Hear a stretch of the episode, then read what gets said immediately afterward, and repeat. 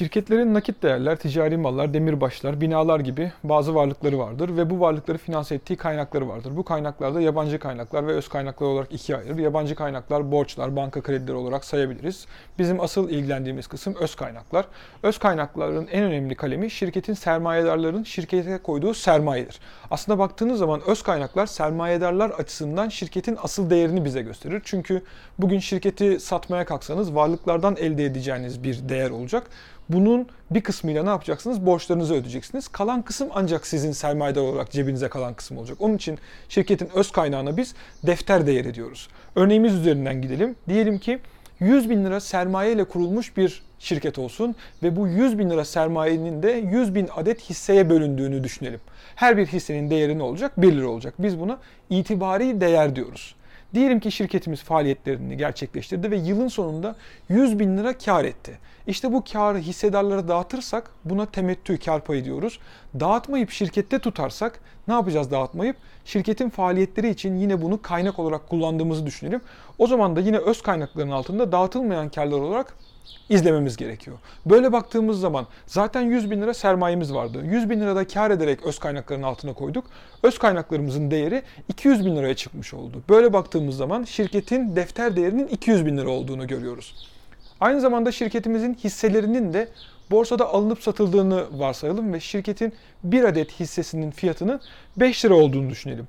Benim şirket kurulurken kaç adet hissem vardı? Toplam şirket hissesi vardı. 100 bin adet. 5 liraysa bir tane hissenin fiyatı. Toplam piyasa değerim 5 çarpı 100 binden 500 bin lira olacak. Dikkat ederseniz 3 tane farklı konseptten bahsettim. Bir tanesi sermaye, 100 bin lira sermayem. Öz kaynak 200 bin lira. Yani defter değeri. Piyasa değeri ise 500 bin lira. Bunların üçü birbirinden farklı. Piyasa değeriyle defter değerinin farklılaşmasının sebebi şu. Piyasa değeri borsada şirketin gelecekteki karları dikkate alınarak ödenmeye razı olunan fiyat.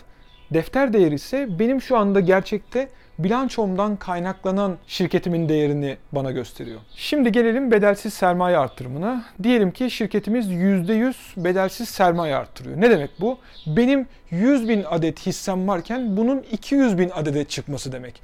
1 lira olduğunu düşündüğümüzde hissemizin itibari değerinin sermayemizin değeri 200 bin liraya çıkacak. Peki bu parayı nereden bulacağız? İşte bedelsiz sermaye arttırımında şirketin toplam değerinde, hissedarların servetlerinde bir değişiklik olmaz. Sadece öz kaynakların altındaki kompozisyon değişmiş olur. İşte bedelsiz sermaye arttırımında 100 binlik dağıtılmayan karın sermayeye eklendiğini varsayıyoruz bizim örneğimizde.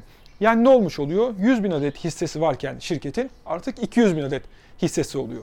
Hisse senedi yatırımcısı açısından da düşünürseniz sizin bir adet hisseniz varsa şirket sizin bir adet hissenize karşı bir adet daha hisse vermiş oluyor. Fakat böyle düşündüğümüzde benim şirketimin piyasa değeri 500 bin lirayken yine 500 bin lira olarak kalması gerekiyor. Benim şirketim 500 bin lirayken his, piyasa değeri 100 bin adet hisse vardı. Hisse başına 5 liram vardı. Artık 200 bin adet hissem var. Toplam piyasa değerimin 500 bin lira olarak kalması için hisse değerimin 2,5 liraya düşmesi gerekiyor. Hisse değerim 2,5 liraya düşmesi gerekiyor ki 200 bin adet hisseyle 100 bin adet 5 liradan olan hisse e, toplamı birbirine eşit olsun. Aslında böyle baktığımız zaman şu örnekle bunu açıklayabiliriz. İlk başta hisse yatırımcısı olarak benim cebimde 100 lira para vardı.